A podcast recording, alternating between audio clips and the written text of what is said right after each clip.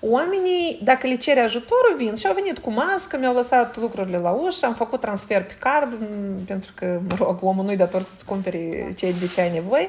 Așa că, deci trebuie să avem și noi atitudinea pozitivă, nu numai să ne gândim, dar oare ce o să spună lumea?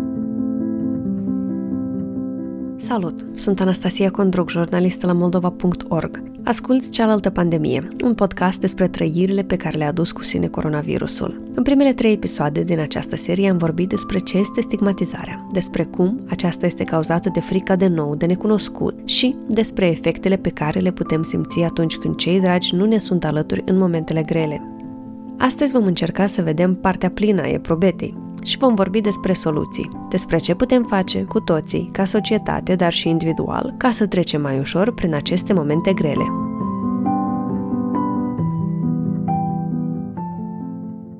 Podcastul Cealaltă Pandemie este elaborat în cadrul eforturilor de răspuns la pandemia COVID-19 ale Organizației Mondiale a Sănătății din Moldova, Uniunii Europene și Oficiului ONU pentru Drepturile Omului. În episodul de azi vorbim despre cine sunt cei care trebuie să gestioneze partea emoțională, relațiile interumane atunci când vine vorba de un virus necunoscut, autoritățile, societatea civilă, poate influencerii, sau poate fiecare dintre noi. Și ce faci atunci când ai peste 50.000 de urmăritori pe Instagram și într-o bună zi ai testul pozitiv la COVID-19? Dar, în primul rând, să vedem ce au de spus specialiștii. Conform OMS, există dovezi clare care arată că stigmatizarea și frica legate de bolile transmisibile afectează modul în care gestionăm aceste boli și, pentru că știm asta, putem încerca să găsim soluții. Ce funcționează? Construirea încrederii în serviciile de sănătate, empatia cu cei afectați, înțelegerea bolii și adoptarea măsurilor eficiente și practice, astfel încât oamenii să poată să se simtă și să rămână în siguranță. Felul în care comunicăm despre COVID-19 este foarte important pentru ca oamenii să acționeze corect pentru a combate virusul. Este nevoie să creăm un mediu în care boala și impactul acesteia pot fi discutate deschis, sincer și eficient. În episodul de azi vei asculta povestea Taniei Gonciar, care are o comunitate de peste 50.000 de urmăritori pe Instagram. Acolo vorbește despre cărți, dezvoltare personală și fitness. O las pe ea să-ți spună despre cum a început totul. Câteva zile soțul meu s-a simțit um, destul de rău, spunea că um, are ceva disconfort în gât, apoi spunea că îl doare capul. Credea că a fost o simplă răceală, pentru că a presupus că s-a plimbat afară cu câinele și uh, cumva era disculț, respectiv el a crezut că asta este o simplă răceală. Dar um, a doua zi persistau aceleași simptome, a treia zi am uh, măsurat temperatura și el avea febră, țară, avea 38 și am zis că chiar a doua, dimenea, a doua zi mergem să... Ne-am înscris pentru un test într-o clinică privată și respectiv am mers și eu, deși eu credeam că poate voi scăpa. A doua zi dimineață au primit rezultatele testelor. Tania și soțul ei, Dima, aveau coronavirus. și atunci, atunci nu-mi vinea să cred. Eu aveam așa o senzație că de parcă am mai avut un moment uh, cu vreo 10 ani în urmă când mi s-a furat portmoneul în piața centrală și erau foarte mulți bani acolo și ziceam, nu pot cred că asta se întâmplă cu mine. Deci cum pe mine m-au furat, exact așa s-a întâmplat și aici. Cum eu sunt uh, testată pozitiv. și nu venea să cred. Deci asta a fost primul moment. Mi-am luat mașina, am, uh, deci Dima a rămas acasă, eu zic am nevoie un pic să mă plimb. Și deci cu mașina am mers așa prin pe, pe drum și nu vinea să cred. Mi apăreau în mintea mea imagini cu uh, oameni intubați, oameni care stau și nimeni nu vrea să-i îngroape, pentru că, deci ceea ce am văzut uh, pe la știri. Până când la un moment dat Tania, liniștește-te, uh, o, să, o să vedem care o să fie, la moment te simți bine, înseamnă că mergem mai departe, uh, și am sunat medicul de familie. După care mi s-a spus că nu este nevoie de să fiu internată, nici eu, nici soțul, pentru că a doua zi, noi înainte de a da testul, ni s-a luat uh, temperatura și ambii um, aveam 36 și 5, deci era în normă. Uh, și a zis că stăm acasă în caz că apar anumite um, anumite probleme sau um, dificultăți în respirație, complicații, atunci noi uh, să sunăm medicul sau chiar să chemăm salvarea. Tania spune că reacția celor din jur a fost bună. Cel mai important pentru ea a fost să o protejeze pe mama ei bolnavă. De aceea a ales să nu îi spună chiar din prima. Încetul cu încetul, însă i-a dezvăluit adevărul. Și colegii Tania au reacționat adecvat la această noutate. O relație specială Tania o are cu antrenorul ei de sport. La câteva zile a fost și el testat pozitiv și Tania nu își putea găsi locul. Își făcea griji și vorbea cu el ca să afle cum se simte. Dar chiar și antrenorul ei a avut o atitudine care a ajutat-o să treacă mai ușor prin această perioadă. Mai rămâneau cei peste 50.000 de oameni care o urmăresc pe Instagram. Deși încă nu se simțea foarte bine, Tania deja se gândea cum va comunica despre asta, mai ales că, spune ea, a fost mereu sinceră și deschisă cu urmăritorii săi. Eu nu prea vorbeam despre COVID uh, pe Instagram, pentru că la mine e despre altceva pagina, dar am zis în, odată, dacă vreodată voi fi testată, eu am să anunț asta și stăteam în momentul, zic, cum să fac? Trebuie să anunț, să spun oamenilor uh, despre ceea ce mi s-a întâmplat mie. Și a doua, zi, a doua zi dimineață m-am simțit mai bine, am făcut o fotografie la testul care doar acolo era scris pozitiv, am anunțat și de acolo s-a pornit că eu am, am făcut ca un journey, cum a, cum a fost toată perioada în care noi, um, noi sfeream, să zicem așa, în ghilimele, sfeream de această boală, dar chiar nu în ghilimele, dar chiar și fără ghilimele. Când a decis să vorbească despre cum trece prin coronavirus cu comunitatea ei, nu știa ce va urma, dar reacțiile nu s-au lăsat așteptate. După ce am anunțat pe Instagram uh, că eu am contactat virusul și că eu și soțul meu suntem izolați acasă, am primit să zic 10, cred că ar fi puține, ar fi sute de mesaje de la oameni care deja au avut virusul, uh, de la oameni care îl au în acest moment, care chiar mi-au zis, și eu ieri am fost testată pozitiv sau și um, cei care au avut mi-au spus experiența lor. Cei care n-au avut îmi spuneau experiența rudilor lor. Dar nu am avut niciun mesaj uh, răutăcios. Niciunul. Toate mesajele au fost uh, cumva de încurajare sau pot să zic și um, nu tocmai încurajare, dar oamenii vreau să-mi spună la ce să mă aștept. Și a fost o situație în care, de obicei, oamenii care nu au avut virusul și mi-au scris, uh, mi-au spus că uh, uite, tatăl meu a suferit, uite, ruda cu tare, uite, celălalt a decedat, fii atentă, nu... Și toate erau așa de... Fii atentă, de precauție cumva erau toate mesajele. Cei care deja au avut, toți mi-au scris uh, uh, la cine a fost mai complicat. A fost complicat, dar mai mult din punct de vedere emoțional, psihologic și el chiar a stat, deci bărbatul ăsta zice, chiar am stat în, în spital și credeam că mai... El spunea că credeam că îmi curge acoperișul, adică atât de stresat a fost de acest moment, dar cei drept că el a avut în mai, în luna mai. Uh, dar alții au zis că, da, simptomele sunt asemănătoare ca la tine, așteaptă-te că și mi-au spus la ce să mă aștept și într-adevăr așa și a fost. Uh, alții au venit chiar cu soluții, zice, a, soluții am avut și mai multe. deci oamenii cumva au fost, um, au, au, vreau să, să mă ajute.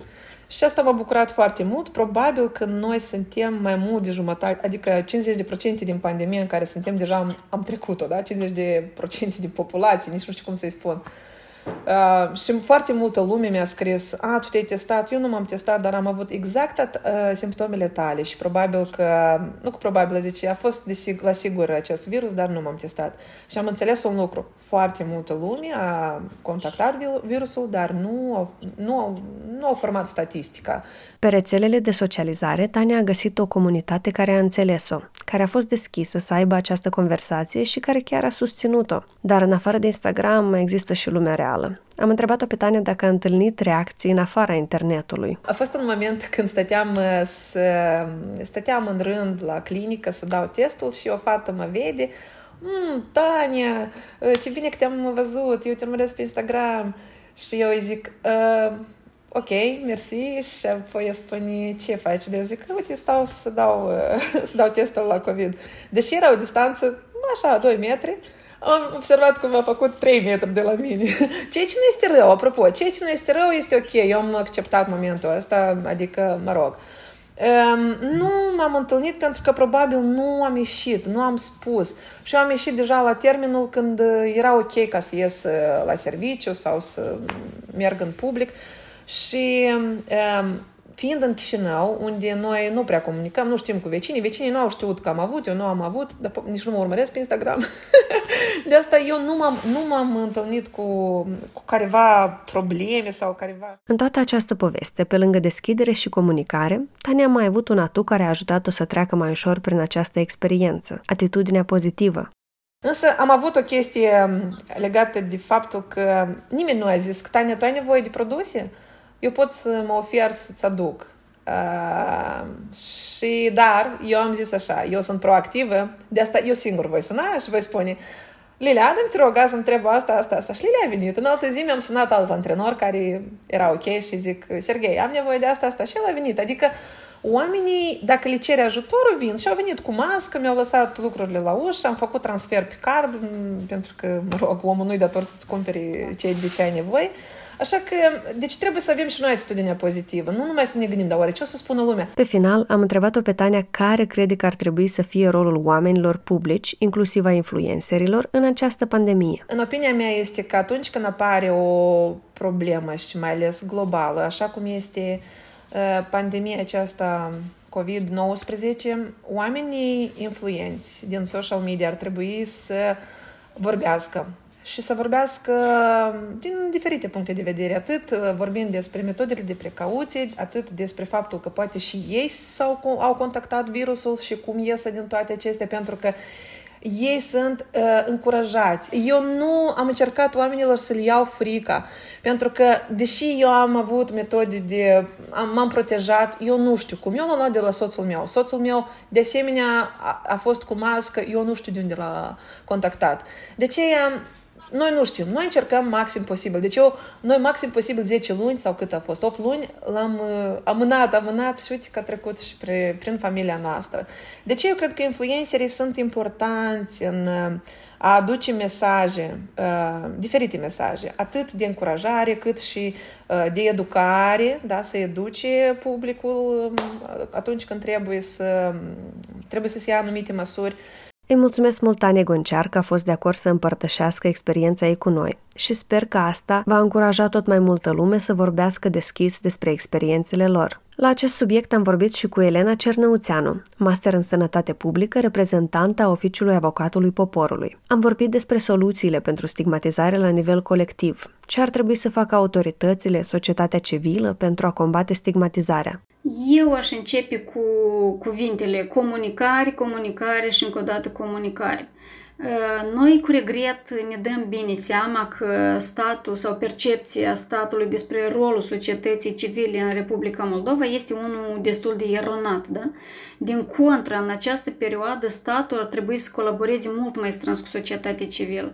Mai ales la nivel local, reprezentanții societății civile, activiștii locali au un impact pozitiv printre cetățeni. Da? De acest lucru ar trebui să țină cont autoritățile și să elaboreze planuri de acțiuni comune comune, de ce nu, ă, pentru informarea corectă a populației despre impactul acestei epidemii și despre, în general, despre infecția cu coronavirus. Ă, în vederea combaterii stigmatizării, autoritățile statului ar putea să apeleze la diverse organizații neguvernamentale la nivel local ă, care majoritatea dintre acestea au grupul lor țintă, au beneficiarii lor finali, și aici vorbim despre organizații neguvernamentale care lucrează cu populația romă, cu persoanele cu dizabilități, cu copii, cu adolescenții. Deci un, un mare, mare uh, impact ar avea uh, aceste organizații în teritorii.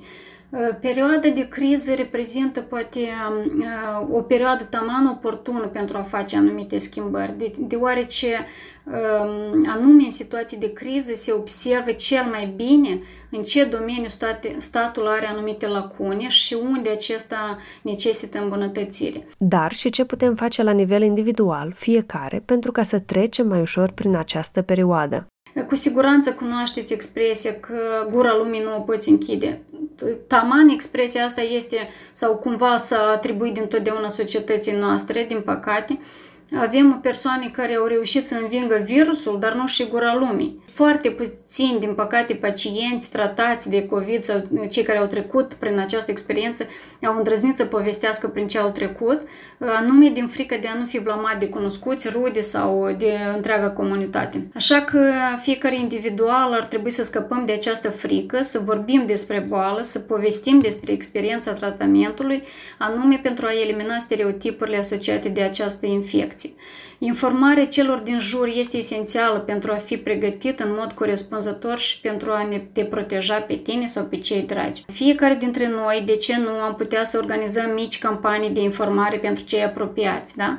Pentru rudele care au, de exemplu, o vârstă înaintată și au acces limitat la informație corectă ținând cont de faptul că în ziua de astăzi deja fiecare din noi avem cel puțin un cunoscut care a fost infectat cu COVID, un rol tare important au anume aceste persoane care au trecut deja prin această experiență neplăcută și care ar putea printr-un simplu telefon să comunice rudelor sau celor apropiați cum a decurs această boală, cum a decurs tratamentul. Foarte deschis vorbim despre asta și astfel responsabilizăm fiecare cetățean în parte. Sper că povestea Tane și informațiile de mai sus ți-au fost utile. Iată câteva recomandări finale din partea OMS.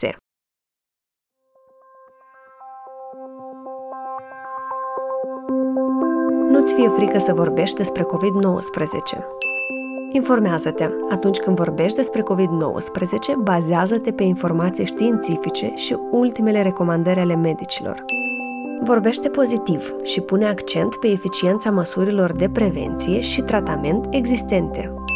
Pentru majoritatea oamenilor, coronavirusul este o boală care poate fi învinsă. Există pași simpli pe care putem să-i urmăm ca să ne protejăm pe noi și pe cei din jurul nostru. Pune accent pe eficiența măsurilor de protecție, dar și pe necesitatea de a apela la testare și tratament cât mai rapid. Îți mulțumesc că ne asculți. Sper că ți-a plăcut acest episod și că ai găsit ceva util în el. Dacă ai o poveste pe care vrei să o împărtășești cu noi, nu ezita să ne scrii la info.arondmoldova.org sau să ne dai un mesaj pe rețelele de socializare. Acest podcast a fost elaborat în cadrul eforturilor de răspuns la pandemia COVID-19 ale OMS, UE și Oficiului ONU pentru Drepturile Omului Republica Moldova. Realizarea acestuia a fost posibilă datorită suportului partenerilor. Opiniile exprimate în acest podcast nu reprezintă în mod necesar rezoluțiile sau politicile declarate ale OMS, UE și ale Oficiului ONU pentru Drepturile Omului. La realizarea acestui episod a contribuit Oxana Gradcenco. Ai grijă de tine și de cei de lângă tine.